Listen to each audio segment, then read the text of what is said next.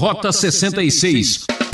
Deus está disposto a negociar com essa gente, eu tô fora, não quero nem saber disso e, portanto, eu vou pedir minha aposentadoria. Eu vou largar de ser profeta, não quero mais saber dessa minha relação de servir esse Deus.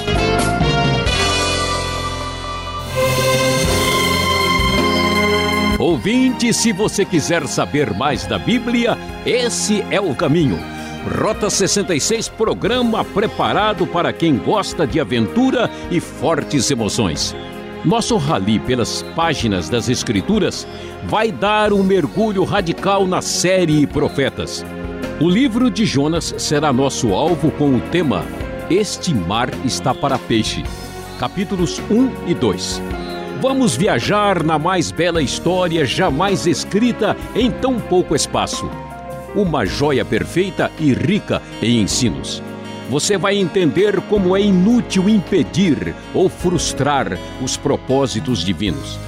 Se você está fugindo de Deus, cuidado, Ele está te esperando.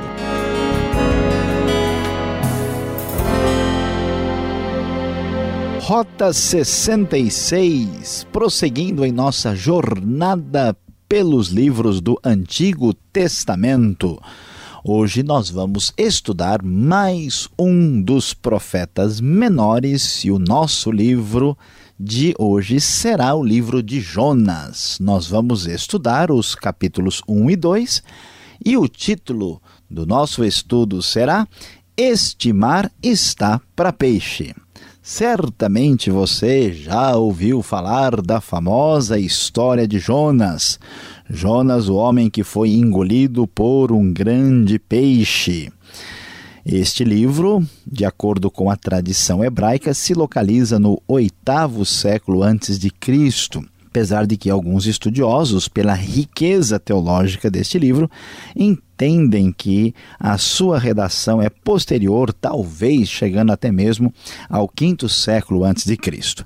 Mas o que vamos encontrar neste livro é muito interessante e surpreendente. Havia um homem chamado Jonas, a Bíblia nos diz que ele é filho de Amitai e Deus, o Senhor, deu-lhe uma ordem. A ordem de Deus é que Jonas fosse à grande cidade de Nínive, a capital da Síria, anunciar a mensagem divina contra aquela cidade cuja maldade estava chegando à presença de Deus, de tão grave que era a situação. Surpreendentemente, Jonas resolve fugir da presença do Senhor. Diz o texto da nova versão internacional da Bíblia que Jonas fugiu da presença do Senhor dirigindo-se para Tarsis desceu à cidade de Jope, onde encontrou um navio que se destinava àquele porto. Então ele pagou a passagem e foi para Tarsis para fugir do Senhor. Surpreendentemente, o grande profeta de Deus, chamado por Deus, diante da sua missão de pregar a palavra divina para a cidade de Nínive, onde havia ali um povo muito rejeitado pelos israelitas, porque Nínive era a capital da Síria, Jonas queria que Nínive de fato desaparecesse do mapa. Assim, surpreendentemente, ele resolve fugir de Deus para longe, tentando escapar do Senhor como se isso fosse possível. Jonas entendia que Deus era o Deus de Israel, mas a sua mente não compreendia que Deus estava muito além da sua relação de aliança com o seu povo Israel. Assim, quando Jonas foge, a Bíblia nos diz que o Senhor fez soprar um forte vento sobre o mar e então caiu uma tempestade violenta e o barco estava quase se arrebentando, quase quebrando. Os marinheiros ficaram com medo e começaram a clamar, cada um ao seu Deus, e atiraram as cargas ao mar para tornar o navio mais leve. É muito importante destacar aqui que estes marinheiros que entraram no navio na cidade de Jope, que fica ao norte de Israel, esses marinheiros são cananeus, são adoradores de Baal e de deuses ligados ao culto à natureza. E aqui estes marinheiros, diante dessa tempestade, ficam muito chocados e entendem que certamente deve haver alguma razão espiritual para o que está acontecendo com esta grande tormenta que ameaça o navio. Jonas, fugindo do Senhor, fugindo da vida, aborrecido, surpreendentemente chateado, simplesmente resolve não só fugir de Deus, mas fugir da vida. A Bíblia diz que ele havia descido ao porão do navio e lá dormia profundamente, deitado eternamente no barco esplêndido. Aí está Jonas. Então o capitão o pegou dormindo e então o interpelou, dizendo: Como você pode ficar aí dormindo? Levante-se e clame ao seu Deus. Talvez ele tenha piedade de nós e não morramos. Literalmente, eles estavam desesperados, apelando para qualquer tipo de divindade para resolver aquela situação. Então, diante disso, os marinheiros invocando uma espécie de revelação, lançaram sortes para saber o que estava acontecendo, e ao lançarem as sortes, a sorte caiu sobre Jonas. Diante disso, eles chegam a Jonas querendo saber.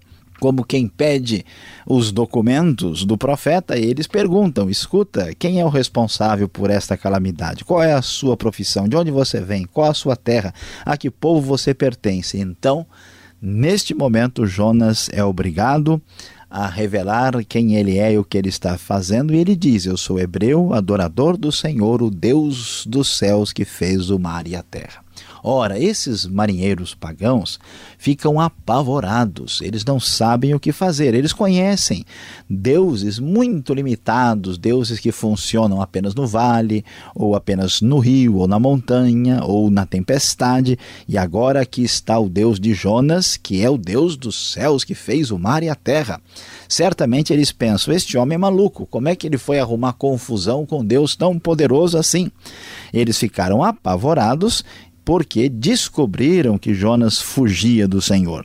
E o mar cada vez mais agitado, e eles perguntam como é que nós vamos resolver essa situação. Jonas, que já não está mais nem aí para nada, já jogou a toalha faz tempo, tão ressentido contra os assírios que ele quer que os assírios morram pelo castigo divino, ele que não está mais nem aí para a sua profissão, não está mais nem aí para a sua carreira de profeta, já abandonou o seu país, já estava dormindo e agora ele diz: ó, me jogue no mar, porque hum, o mar vai se acalmar e a culpa de tudo isso é minha mesmo, por isso que isso aconteceu. Os marinheiros ficaram apavorados. Eles começaram a pensar, certamente, puxa, se o Deus desse homem é tão poderoso, como é que nós vamos arrumar confusão com essa divindade tão tremenda que nós não conhecemos? E diante disso, eles se esforçam remando para voltar à terra, mas não conseguem e o mar fica cada vez mais violento. Importante destacar que os antigos não entendiam o mar apenas como uma espécie de grande quantidade de água com sal. Não, o mar também é o deus do mar, é uma divindade. Eles estão apavorados achando que todos os deuses estão contra eles.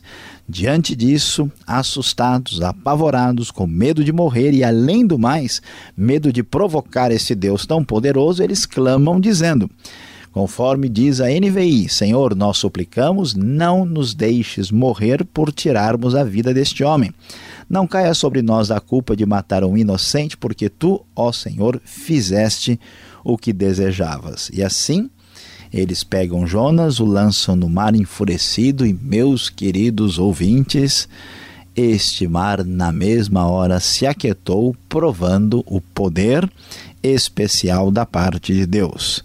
E diz o verso 16 algo surpreendente. Ao verem isso, os homens adoraram o Senhor com temor, oferecendo-lhe sacrifício e fazendo-lhe votos. Estes pagãos, nesta mesma hora, reconhecem que o Senhor é Deus. Aqui há uma certa ironia, enquanto o próprio profeta do povo de Deus é desobediente e fogem de Deus. No primeiro momento, em que esses pagãos podem observar o poder de Deus, eles adoram, e conforme muito espe muitos especialistas, estes homens se tornaram é, crentes no Deus de Israel. Eles passaram a oferecer sacrifícios e a fazer votos, eles de fato levaram a sério o Deus verdadeiro. E nesta hora, o Deus especial, quem diria, preparou um grande peixe que engoliu Jonas. Olha, a grande verdade é que este mar está para peixe. Sim, um peixe mandado por Deus engole Jonas e ele fica no ventre do peixe três dias e três noites. E assim, diante dessa circunstância inusitada e surpreendente, Jonas faz a oração mais extraordinária da sua vida no momento em que o mar estava para peixe. Dentro do peixe, Jonas orou ao Senhor, o seu Deus. E veja que oração verdadeira. Podemos confessar a verdade é na hora que a coisa fica difícil, na hora que a dor é tremenda, na hora que nós estamos lá no fundo, é que a oração sai com toda sinceridade. E ele diz: Em meu desespero clamei ao Senhor, e ele me respondeu: Do ventre da morte gritei por socorro, e ouviste o meu clamor. Jonas prossegue dizendo que foi expulso da presença de Deus, mas a sua esperança naquele sofrimento, sentindo as correntezas que formam um turbilhão ao seu redor, as ondas e as vagas de Deus passam por sobre ele, e ele diz: Olharei de novo para o teu santo templo. Deus é o Deus poderoso, Deus é o Deus soberano, Senhor do tempo, Senhor do espaço, Senhor de toda meteorologia, Senhor dos assírios, Senhor dos israelitas, de todos os povos, e é o Senhor que cuida da sua vida, da minha vida e que cuida especificamente do profeta Jonas, que aqui se volta para o desejo de adorar a Deus verdadeiramente. olharei para o teu santo templo. Ele se volta para Deus. Quando ele chega no verso 7, vamos ver, quando a minha vida já se apagava, eu me lembrei de ti, Senhor, e a minha oração subiu a ti, ao teu santo templo. Jonas lembra-se disso, talvez uma referência à sua, seu desejo de adorar a Deus no templo ou ao céu, que é o próprio templo de Deus. E ele então rejeita a idolatria e termina a sua oração dizendo: Mas eu, com um cântico de gratidão, oferecerei sacrifício a ti, o que eu prometi. Cumprirei totalmente, a salvação vem do Senhor. E o Senhor deu ordens ao peixe, e ele vomitou Jonas em terra firme. Meus queridos ouvintes, o Deus da Bíblia, o Deus verdadeiro, Deus poderoso Deus de quem ninguém jamais pode fugir, porque ele é o Deus absolutamente soberano. Quando Jonas foge de Deus, na verdade, ele não tem como fugir do Senhor, foge de si mesmo, foge dos seus problemas, mas ele descobre que Deus é Deus e que Deus é poderoso e que aquele mar não só era um mar que estava para peixe, mas é um mar que está para nos dar lições sobre o Deus poderoso, o Deus soberano, que de todos cuida e que a todos protege e a todos dá vida e preserva para a sua honra, a sua glória e a sua exaltação.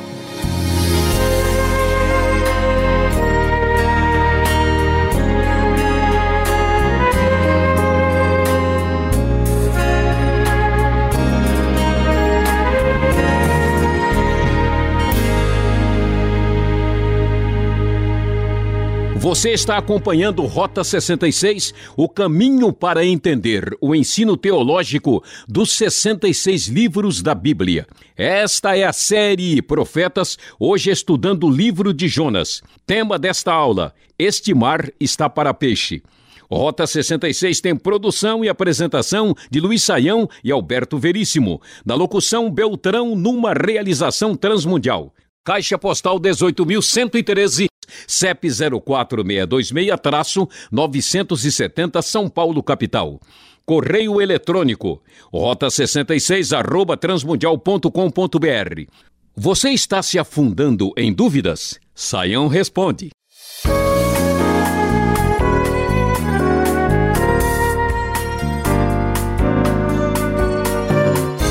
Voltamos agora com as perguntas no Rota 66. O livro de Jonas, esta série Profetas, está emocionante. Professor Luiz Saião, após a sua exposição em Jonas 1 e 2, vem aquela pergunta que não pode faltar. Essa história, ela é literal? Como podemos entender um, um fato desse? Pode acontecer tantos milagres assim? Pastor Alberto, essa questão do livro de Jonas tem sido muito discutida com respeito a essa questão. É verdade que o livro surpreende, porque são muitos milagres. Primeiro, nós vemos a, a tempestade enorme acontecer ah, para atingir o navio. Depois nós vemos a tempestade acalmar-se milagrosamente. O Jonas mesmo é descoberto né, de maneira miraculosa. Depois o peixe o engole, depois o peixe o devolve. E depois nós vamos ainda ter a conversão extraordinária de Nínive, a planta que Deus faz nascer sobre Jonas. O livro é repleto de histórias extraordinárias e milagrosas.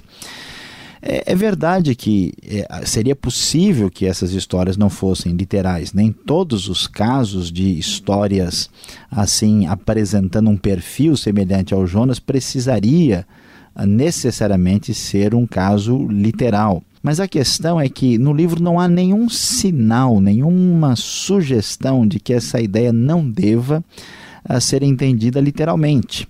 E também, pastor Alberto, uma coisa que nos surpreende é quando lemos lá em Mateus ah, 12, 40, o texto lá fala que Jesus menciona a sua própria a, morte né, e o tempo que demoraria para a, ressurgir dentre os mortos, ele cita Jonas, assim como Jonas ficou três dias e três noites no ventre da terra, também é necessário que o filho do homem fique da mesma maneira no ventre da terra, enquanto Jonas ficou no ventre do peixe.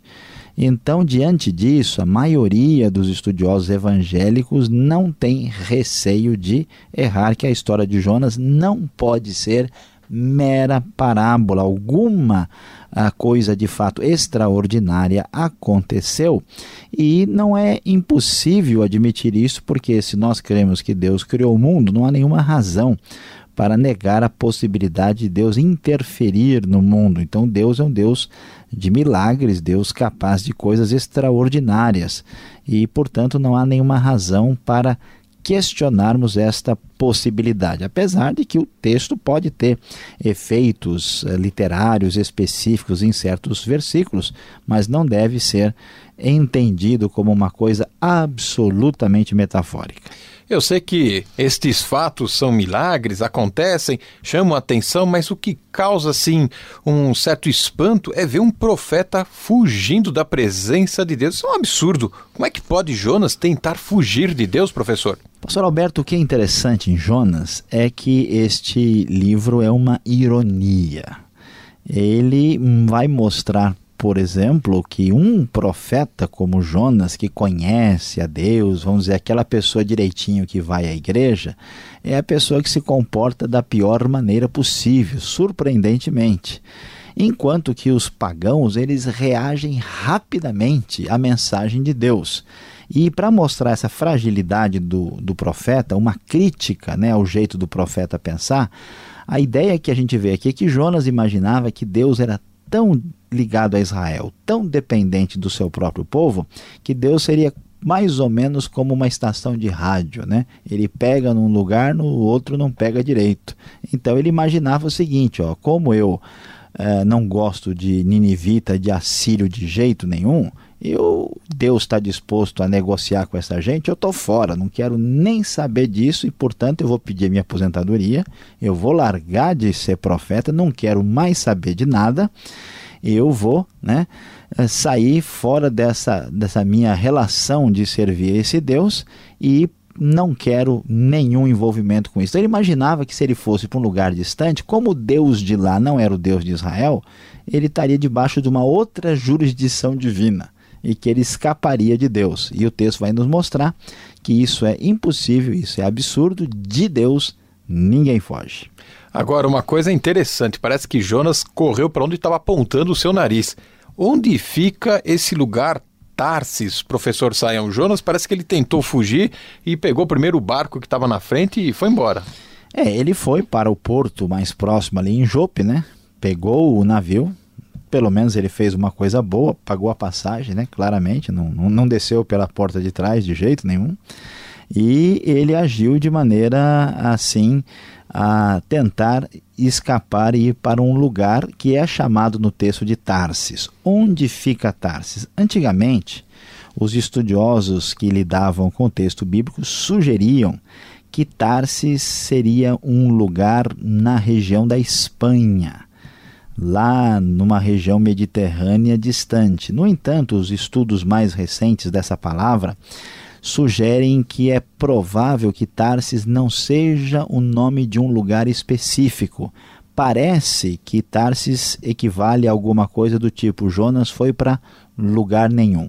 Ele entrou no navio tipo, ó, para onde deve é onde for parar. Porque uma pessoa que perdeu o interesse de viver, o interesse com as coisas da vida, não quer mais nada com nada, então é como quem chega na estação do trem, entra no primeiro, pega o primeiro ônibus da rodoviária, eu vou descer onde der, porque ó, desculpa aí, mas a vida não, não tem mais nada para me prometer. Então Jonas foi né, literalmente ao Deus dará, e olha que Deus deu, e foi uma tempestade tremenda. Agora, sem essa de história de pescador, conta para nós aí que peixe é esse que aparece no texto aqui do capítulo 1, no finalzinho, né? É possível ficar três dias, três noites num peixe fazendo um cruzeiro marítimo? Pois é, né? aqui nós vimos que o mar estava para peixe e nós não temos a identidade do peixe. Uma coisa interessante é que muita gente sugere que foi uma baleia. É importante destacar que o texto bíblico hebraico não diz que foi baleia. Diz que foi né, literalmente um dag hagadol, ou seja, um peixe grande. Não há nenhuma especificidade de que foi baleia. E diante disso, muita gente tenta sugerir. A Bíblia não explica, não dá nenhuma sugestão. Alguns sugeriram que foi um cachalote ou foi algum desses cetáceos, né, desses mamíferos aquáticos gigantes que teriam engolido Jonas. Pode ser. Mas uma coisa que talvez nos ajude é que para os judeus antigos, três dias e três noites não são necessariamente 72 horas. Né? E Jesus mesmo morre na sexta-feira e ressuscita no domingo, e isso é chamado de três dias e três noites. Desde que você pegue uma parte de um dia e uma parte do outro, isso na expressão idiomática hebraica significa aí os três dias e três noites. Então é possível que Jonas tenha ficado um pouco menos de tempo, apesar de que a gente não precisa se preocupar, porque o texto bíblico sugere que isso é miraculoso. Se a coisa foi milagrosa, Deus tem todo o poder de impedir que a vida de Jonas fosse aí atingida de maneira fatal no ventre do peixe. Obrigado, Sael, e você aí para não ficar boiando, fique ligado. Vem agora a aplicação do estudo para você.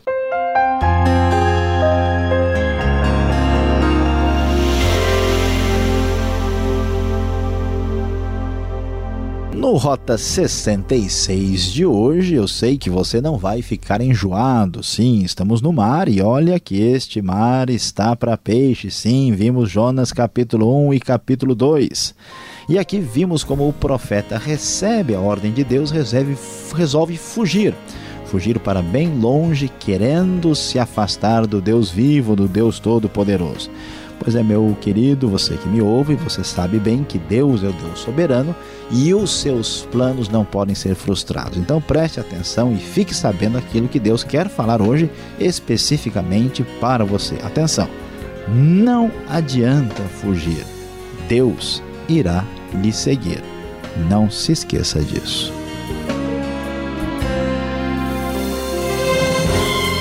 É uma pena, ouvinte, mas precisamos encerrar aqui o programa Rota 66. Já estou com saudades. Sintonize essa emissora neste horário para conferir a segunda parte deste estudo. Eu, Beltrão, em nome de toda a nossa equipe, agradeço sua atenção e visite o site transmundial.com.br.